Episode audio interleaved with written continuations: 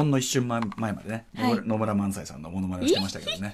ええちょっとまだ、まだちょっとクオリティにちょっと、あの、心もたない部分があるのでいややっぱちょっと練習が必要ですねこれはねまあか香川照之さんはできてんのかって問題なんですけど、香川照之さんのあの、トヨタの CM の演説みたいなのも、あれもコピーしようかと思ったんですけどね。なんかこう、真似ししたいという気持ちをくすぐるねく。すぐります、くすぐります。何かがありますよね7つの会議は本当にもうそれ全編それです。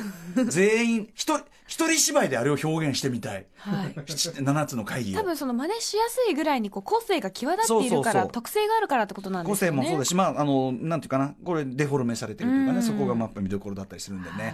まあ、それはいいんですけど、いやー、ちょっとあの、とにかく先週のその1週間間違えててね、今日のね韓国文学特集のためにっていうので、友達と鍋しながら必死に本読んね、しごいてでたのに、読んでたらっていうのがたった1週間前というこの件。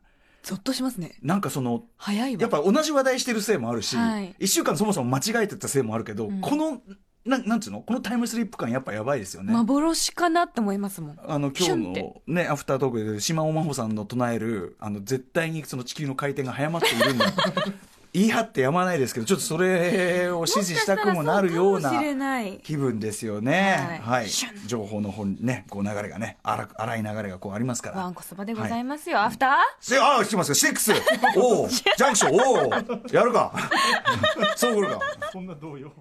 Junction. 2月26日火曜日時刻は6時を過ぎました。ラジオでお聞きの方もラジコでお聞きの方もこんばんは。TBS ラジオをキーステーションにお送りしているカルチャーキュレーションプログラムアフターシックスジャンクション通称アトロク。パーソナリティは私ラップグループのライムスター歌丸。ラップグループのライムスターの歌丸です。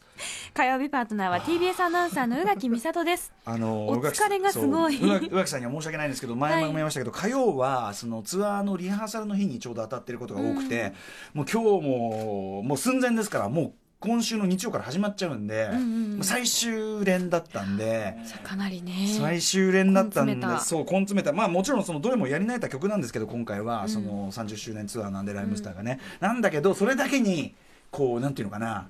手手を抜こうと思えばいくらでも手を抜ける、うん。あのいいやつっちゃやつなんですけど、はい。やっぱ先週あのお越しいただいたやっぱりあの世界的活躍されてるダンサー高弘さんとお話ししてて、やっぱそのいかに例えばマドンナが、はい。その丹念にステージを作り上げるかみたいな。まあマドンナ級にねその目線の置きどころまで決まったライブを俺たちがやるわけじゃないけど それがそれがいいわけじゃないけどそれそれだけが方法なわけじゃないけど、うん。とはいえやっぱあれでちょっとねあんなことを聞かされた後だとねいつもだとこうもうやり飽きた曲とか途中でもうあの、俺とマミでこう途中歌うのやめて今日もちょっと一場面ありましたけど歌うのやめて「肉体関係パート2」っていう曲なんですけどいやーっつってともう本当はラップしなきゃいけないところで「いやでもさちょっと最近あの子供も大きくなってきてね いろいろ思うとこもありますよね」つって「あそうだよね」つってオタクのね上の子なんかあれいくつだっけ？11歳。歌さんなんていうのは11歳でもう僕はもう11歳もう余裕ですみたいな。余裕で目覚めですみたいな。そういうやってでこうやってずっと話してまあそうだよねなんとかかんとかしなきゃいけない。あ肉体関係をえってにこうね 着地するみたいな。そういう遊びを入れながらなんとか乗り切ってるんですけどうんまあとにかくね2時間たっぷりね走り切ると、まあどうしてもね、うん。体力も消耗しますし。いや俺だからそのもうすぐねごそじごそじっていうの？ご掃除という言い方は初めて聞きたけど。じ。よそじに対する。だから50字、ね。50道と書いて、んでさそのうライブハウスツアーで47箇所で、その相当な熱気だと思いますし、その中で2時間やるっていうのはどういう状態なのかっと分かんないんで、そうですよね。そうなの。まあ、後半になってくればだいぶ体もねそのうん。慣れてきてっていうのになると思うんですけど3月だからその3日の1回目のね千葉ルックはもう速乾ですから多分満杯ですし。あーどういうことになるかちょっと分かんないなと。しかも寄せばいいのにまた衣装とか着るじゃないですか、はい。これまた衣装が。寄せばいいのにってどういうこと？まあそのやっぱライブだからさ一応ね そんな普段着で出るのもなって思う。衣装着るで。暑いんだ衣装が。あら。だいたい上着とかが暑いんだこれやっぱ。まあなんかコート着てるイメージあります。コートとか、うん。なんか寄せばいいのに綿が入ってたりするんですよ。寄せばいいのうん。に綿が入ってる。かといってこう、ね、T シャツとかになると、まあ、私の場合その鍛えたりしてないんで、別にあのがん体は丈夫ですよ。体丈夫ですけど、うん。人一倍ね、うん。鍛えてるか鍛えてないかで言ったら鍛えてないんで なんかそのおじさんがさ T シャツで汗びっしょり体ピターってくっついた。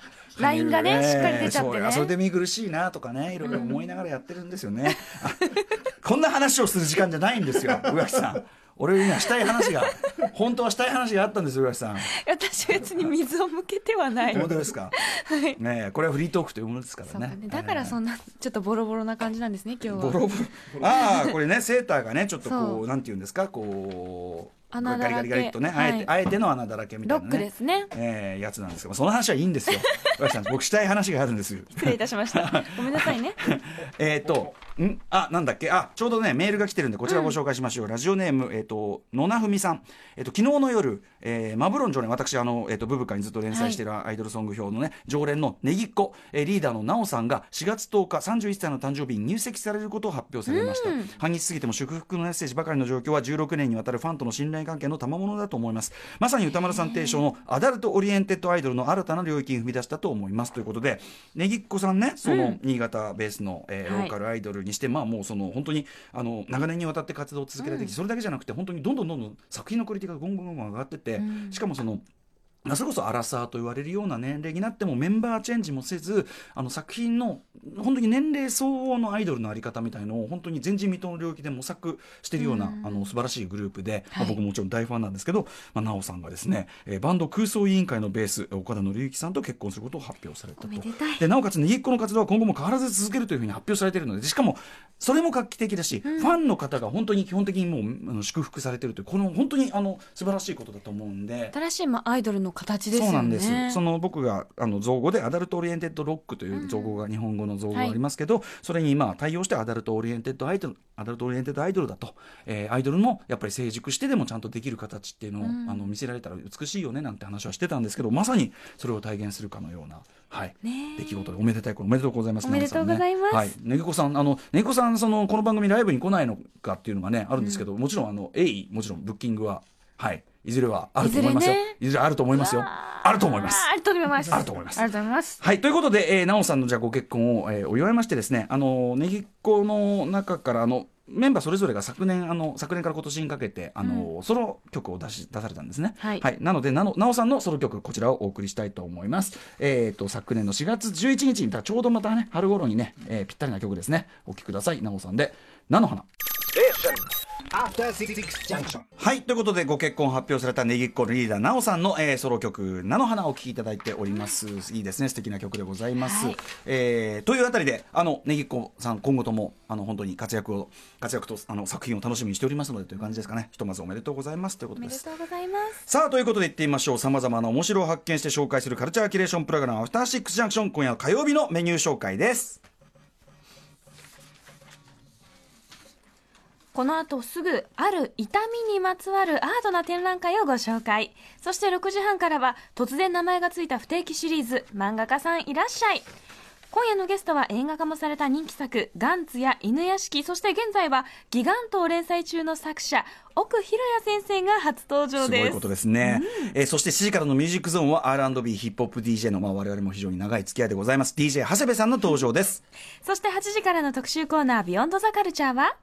今が読み時韓国文学を楽しむための入門講座特集、えーここ最近韓国文学が熱いというね、本当に盛り上がっているそうなあの面白い作品がいっぱい出てて盛り上がっていると、えー特に韓国で社会現象にもなったベストセラー82年生まれキム・ジヨンは日本でも約8万部を売り上げ今、えーまたさらに新しい読者を獲得し続けているというね売れ続けているということらしいんですね。なぜ今韓国文学がでは熱いのか、えーそして、えー我々の国でも受けているのはなぜなのかというあたり、えー今から読み始めるのにうってつけの韓国文学の紹介とともに韓国文学をもっと深くする、えー理解するためのキーワードも解説していきます。まあ韓国で起こった事件とかそういうのがベースになってますよみたいなね。我々の勉強の成果がついに生かされる 日が来ました。いやもう本当に後であのどれだけの本を読んだか一回積んでそれ写真撮りましょう、センチ数でねもうお勧めしたいですね。結構読みましたよね。ねお互いあの読むの早いとはいえね頑張り早いました。人は家でしたはいよ、、早いとはいえ。はい、ということで語っていただくのは82年生まれ、キム・ジヨンの翻訳も手掛けられた翻訳家の斉藤真理子さん、えー、ということでございます。楽しみです。はい。番組へのお便りや我々へのメッセージなどお待ちしております。メールアドレスは歌丸アットマーク tbs.co.jp 歌丸アットマーク tbs.co.jp です。読まれた方全員に番組ステッカーを差し上げています。番組の公式ツイッター、インスタグラムも稼働中です。ツイッターの実況、実況は、ダメだ、今日ツイッターの実況は、ハッシュタグ、ローマ字歌丸で、えーまた公式 LINE もフォローしていただくと番組からのお知らせも届きますさあ、気を取り直して、アフターシックスジャンクション、行ってみようイェイ. After Six Junction.